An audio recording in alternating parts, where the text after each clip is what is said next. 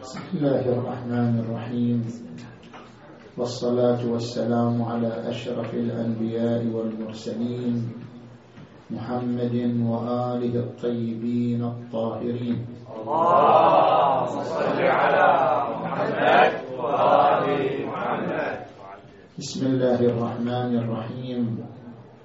والكاظمين الغيظ والعافين عن الناس والله يحب المحسنين. صدق الله العلي العظيم.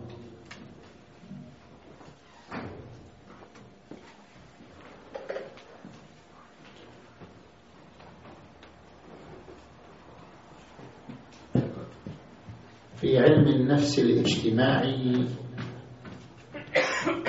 أن المقياس والميزان في تقويم أي شخصية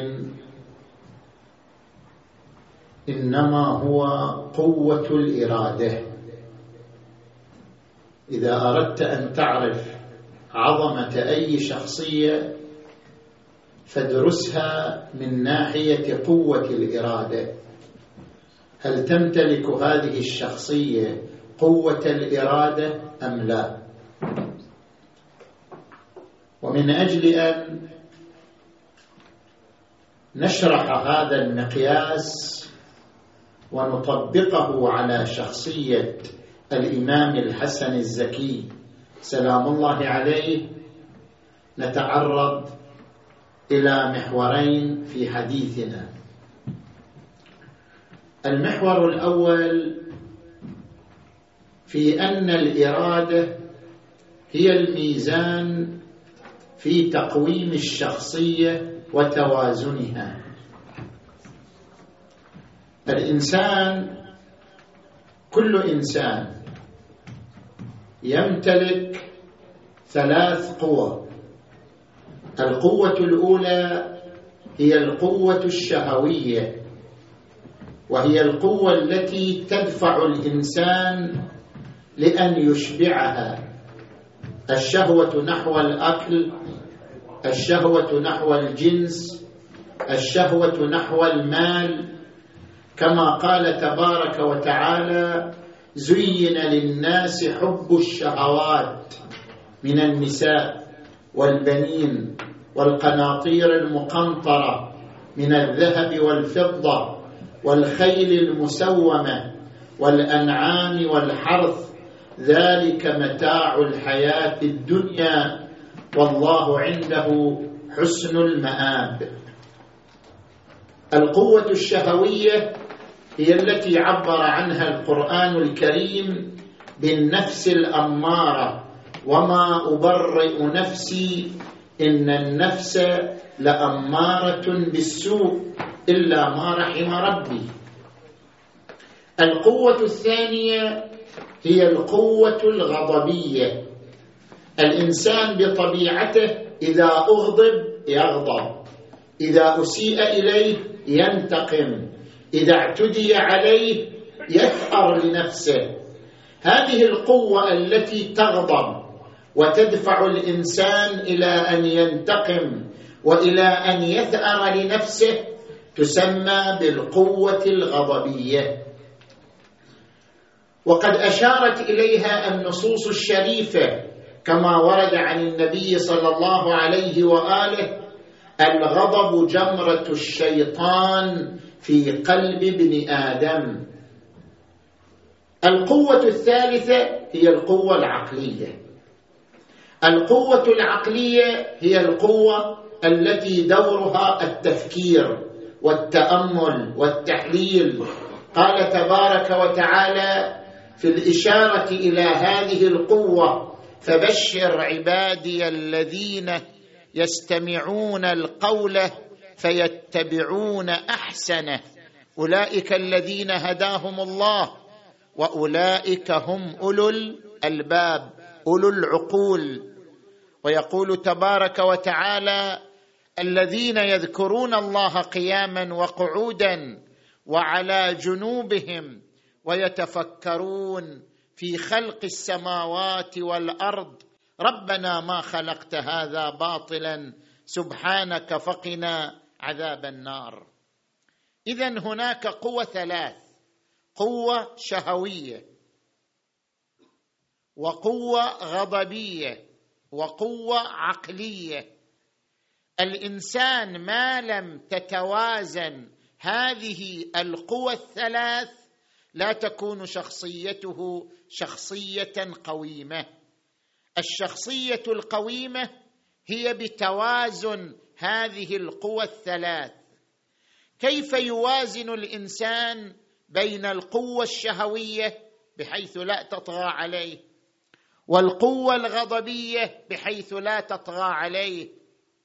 قال تبارك وتعالى فأما من خاف مقام ربه ونهى النفس عن الهوى فإن الجنة هي المأوى. الذي يسيطر على قوته الشهوية فإن الجنة هي المأوى. وأما من طغى يعني استسلم لقوته الشهوية. وأما من طغى وآثر الحياة الدنيا فإن الجحيم هي المأوى. اذا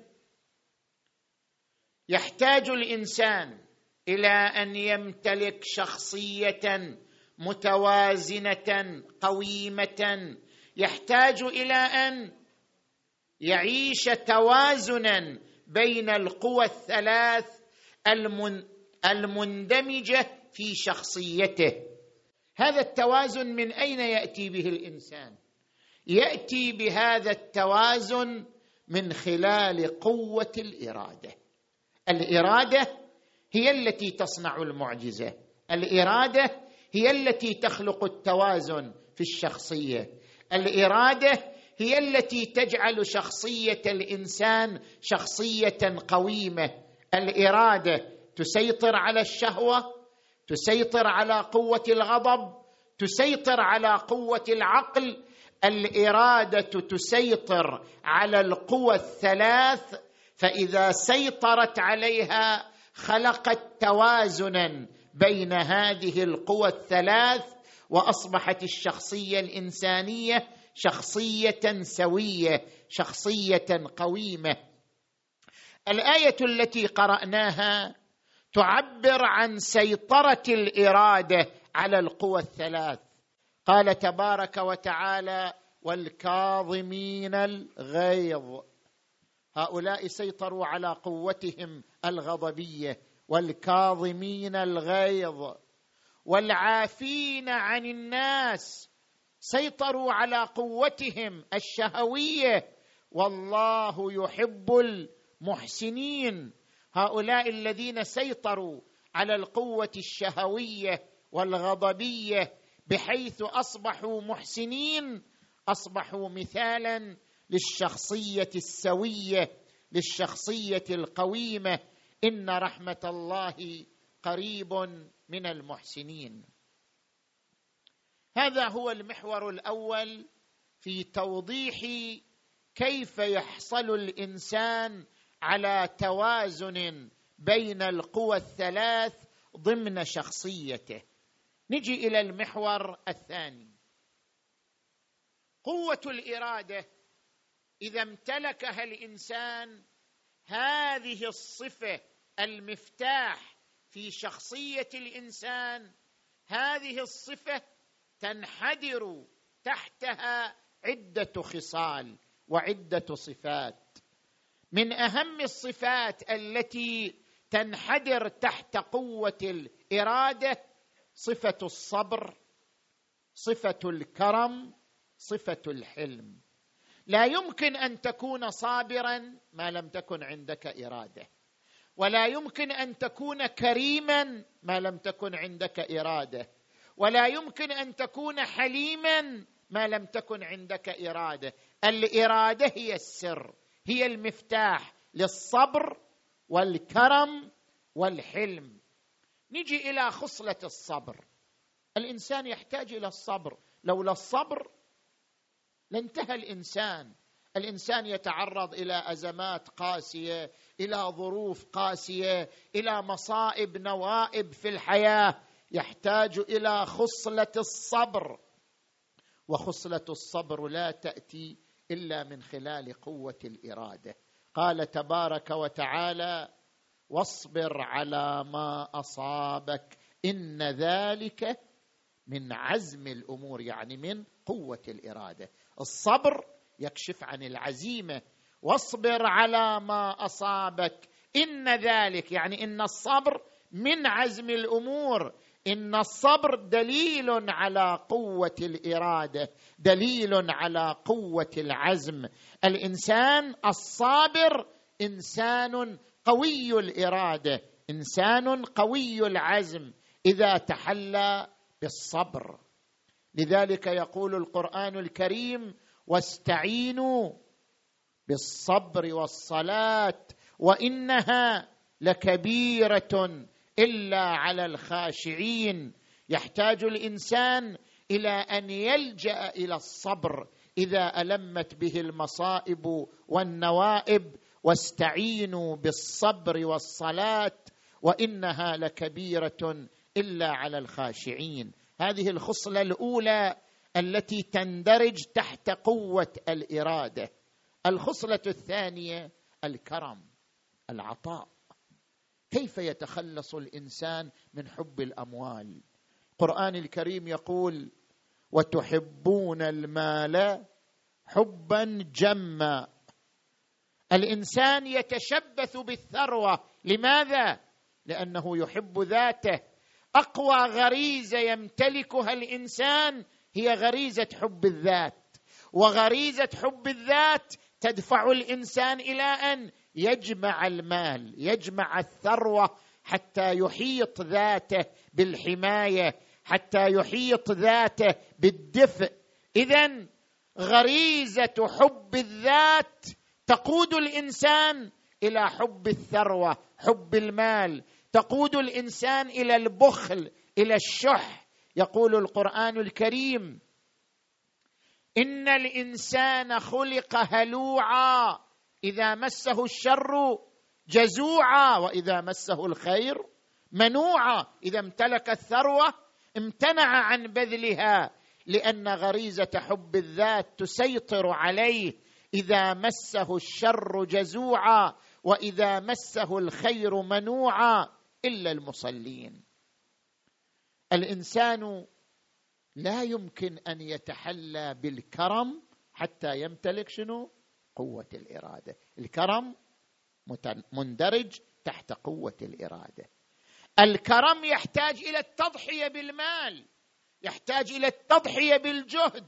هناك كريم في وقته هناك كريم في فكره هناك كريم في أمواله. الكرم من أي نوع كان؟ يحتاج إلى تضحية والتضحية تحتاج إلى قوة الإرادة. فيرجع الكرم بالنتيجة إلى قوة الإرادة. ولذلك يقول القرآن الكريم يمدح من ملكوا قوة الإرادة فملكوا خصلة الكرم. يقول القرآن الكريم ويطعمون الطعام على حبه مسكينا ويتيما وأسيرا. إنما نطعمكم لوجه الله لا نريد منكم جزاء ولا شكورا. الخصلة الثالثة التي تندرج تحت قوة الإرادة الحلم. كيف تضبط أعصابك إذا اعتدي عليك؟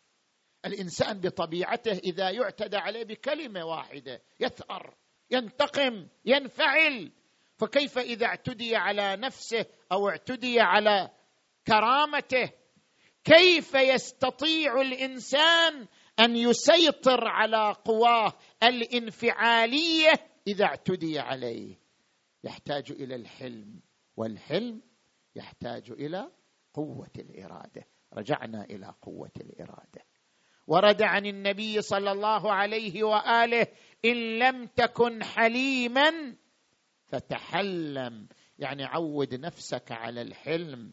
وورد عنه صلى الله عليه وآله الغضب ضرب من الجنون. لماذا ضرب من الجنون؟ وذلك لأن صاحبه يندم. الإنسان يغضب بعد شوية يندم. ليش غضب؟ فإن لم يندم فجنونه مستحكم.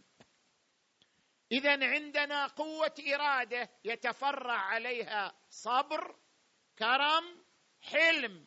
هذه الصفات العظيمة تتفرع على قوة الإرادة. لذلك إذا وقفنا على شخصية الحسن المجتبى الإمام الحسن الزكي صاحب هذه الليلة المباركة وقفنا على أروع مثال لقوة الإرادة. إذا أردنا أن نتعرف على قوة الإرادة نتعرف على شخصية الإمام الحسن الزكي سلام الله عليه قوة الإرادة وصفته جعلته صابرا جعلته كريما جعلته حليما جعلته متواضعا جعلته عابدا. كل الصفات اندرجت تحت قوة الإرادة. الآن أذكر لك أمثلة. قوة الإرادة جعلت من الإمام الحسن الزكي عليه السلام عابدا صابرا على العبادة.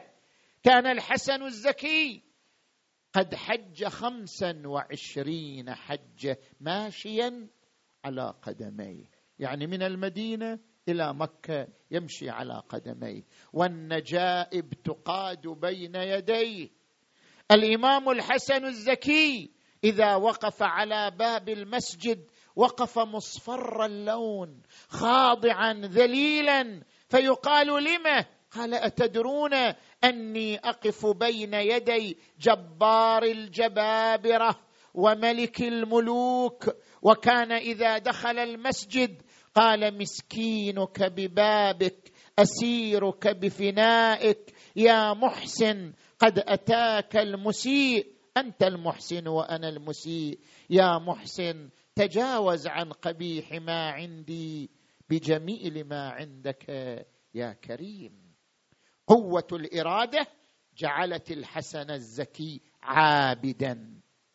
قوة الإرادة جعلت الحسن الزكي صلوات الله وسلامه عليه متواضعا. التواضع يحتاج إلى قوة إرادة يحتاج إلى تنازل يحتاج إلى انبساط. الإمام الحسن الزكي عليه السلام يمر على الفقراء وهم يأكلون كسر الخبز اليابس يقولون تغذى معنا يا ابن رسول الله تغذى من غذائنا فينزل من بغلته ويقول ان الله لا يحب المتكبرين ويجلس ويتغذى مع الفقراء بغذائهم ويدعوهم إلى بيته فيكرمهم ويجزل لهم العطايا صلوات الله وسلامه عليه. الإمام الحسن الزكي قوة الإرادة جعلت من الإمام الحسن الزكي جريئا ثائرا. هناك من يتصور أن الحسن الزكي دائما إنسان مسالم دائما إنسان ساكت دائما إنسان لا يتحدث ولا يجرؤ أن يقول الحق والحقيقة. لا الإمام الحسن الزكي في مواطن في مواطن الثورة وفي مواطن الكلمة الجريئة يتحدث بالكلمة الجريئة. معاوية بن أبي سفيان كتب إلى الإمام الحسن الزكي صلوات الله وسلامه عليه أنا خير منك لأن الناس أجمعت علي ولم تجمع عليك. الناس كلها قالت معاوية بس أنت الحسن لا الناس اختلفوا فيك الناس أجمعت علي ولم تجمع عليك. كتب إليه الإمام الحسن عليه السلام.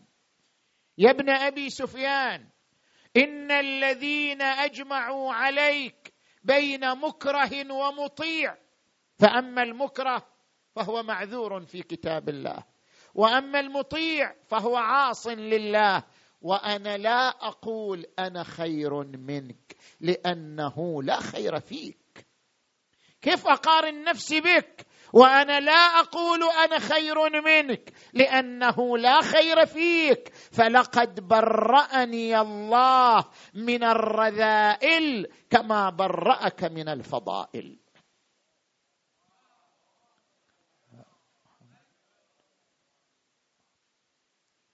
الإمام الحسن الزكي صلوات الله وسلامه عليه الذي تحلى بقوة الإرادة تمثلت قوة الإرادة عنده في الحلم. كان حليما بكل ما للحلم من معنى. رآه رجل شامي يمشي. قال من هذا؟ قالوا هذا الحسن بن علي. فعرف أن أباه علي بن أبي طالب فشتمه وشتم أباه الإمام أمير المؤمنين. الإمام الحسن ما رد عليه. إلى آن انتهى من سبابه وشتمه التفت إليه وهو يبتسم بسمه جذابة. قال يا هذا أظنك غريبا ولعلك اشتبهت فينا. فإن كنت طريدا آويناك وإن كنت جائعا أشبعناك.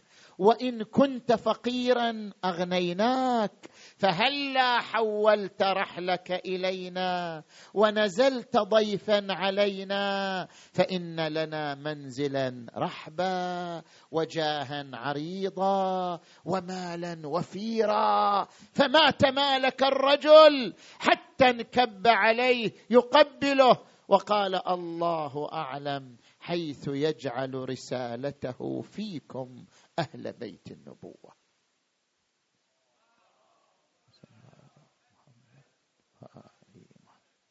الإمام الحسن الزكي قادته قوة الإرادة إلى أن يكون كريما. الكرم ما كان إسراف من الحسن الزكي كان إنعاش للوضع الاقتصادي. بعضهم عندما يسمع صفات الحسن الزكي أنه كان يتصدق بكل أمواله. يقول هذا إسراف. شنو يتصدق بكل أمواله؟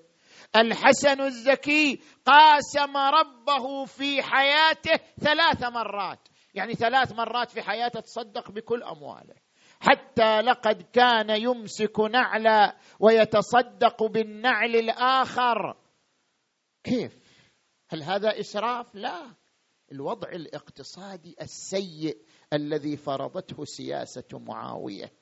معاوية سيطر على ثروات المسلمين وهذه الثروات حشدها معاوية لقصوره ولحاشيته ولأبناء أسرته. لذلك بقي الوضع الاقتصادي للمسلمين وضعا سيئا وضعا مقيتا فما كان أمام الحسن الزكي صلوات الله وسلامه عليه إلا معالجة ذلك الوضع بما ينفق من الأموال والعطايا الجزيلة.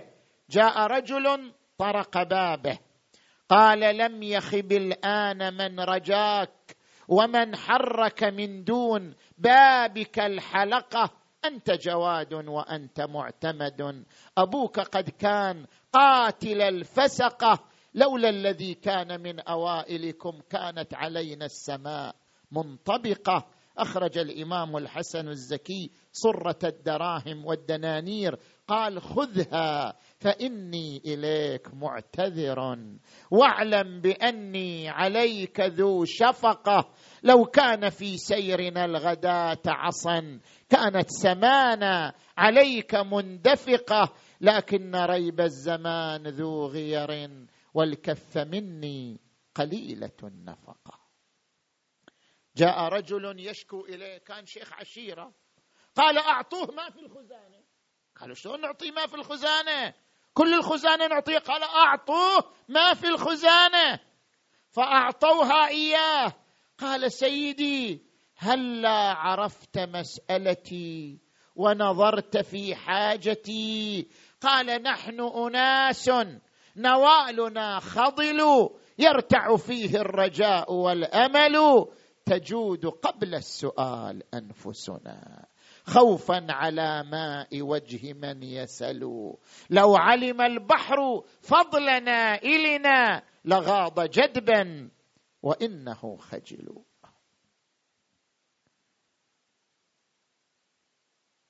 جاء الشيخ إلى الآن؟ يصير التزام بالموعد. الناس جاية إيه؟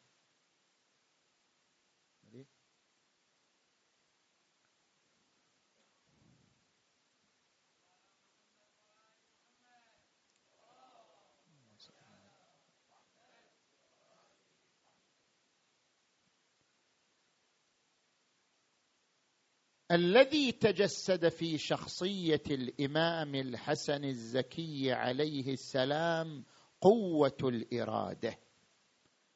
الذي تفرع على قوة إرادته صبره وحلمه وعبادته وزهده.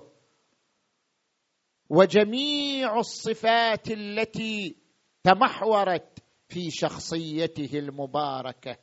كان بإمكان الحسن الزكي أن يبقى في الحكم ويواجه معاوية. لكنه رأى أن النزيف في دماء المسلمين كان يقتضي أن كان يقتضي أن يحقن هذه الدماء بقوة إرادته. ترى البعد عن الحكم يحتاج إلى تضحية يحتاج إلى قوة إرادة.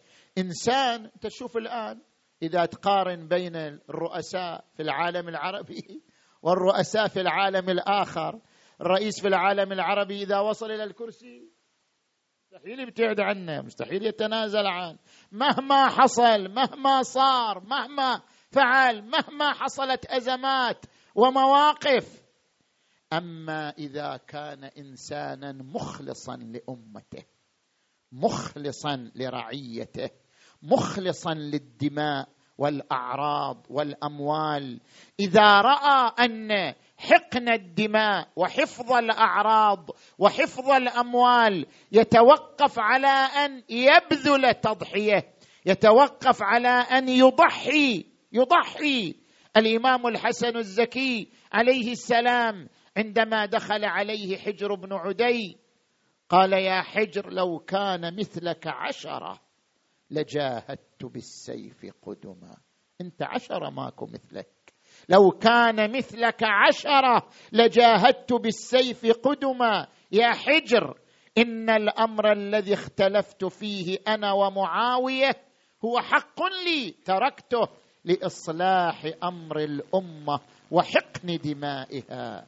وقال إن الأمر الذي اختلفت فيه أنا وقال إني خشيت أن يجتث المسلمون عن وجه الأرض فأردت أن يكون للدين ناعي بسم الله الرحمن الرحيم. إن الله وملائكته يصلون على النبي. يا أيها الذين آمنوا صلوا عليه وسلموا تسليما.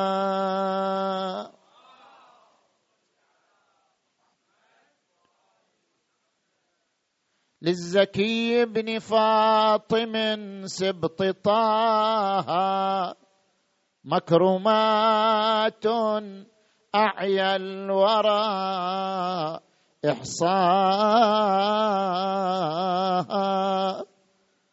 فلتقصر عن مدحه شعراها حسن نجل حيدر مجتباها. قد حوى كل ما حوات انبياء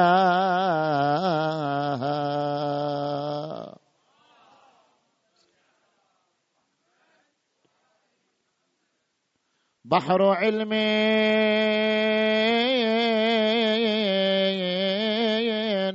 وحكمة ثم تقوى. كل من جاء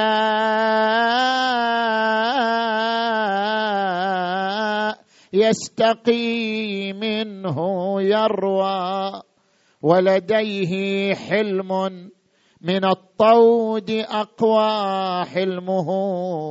لو به وازن رضوى لغدا رجحا على رضواها.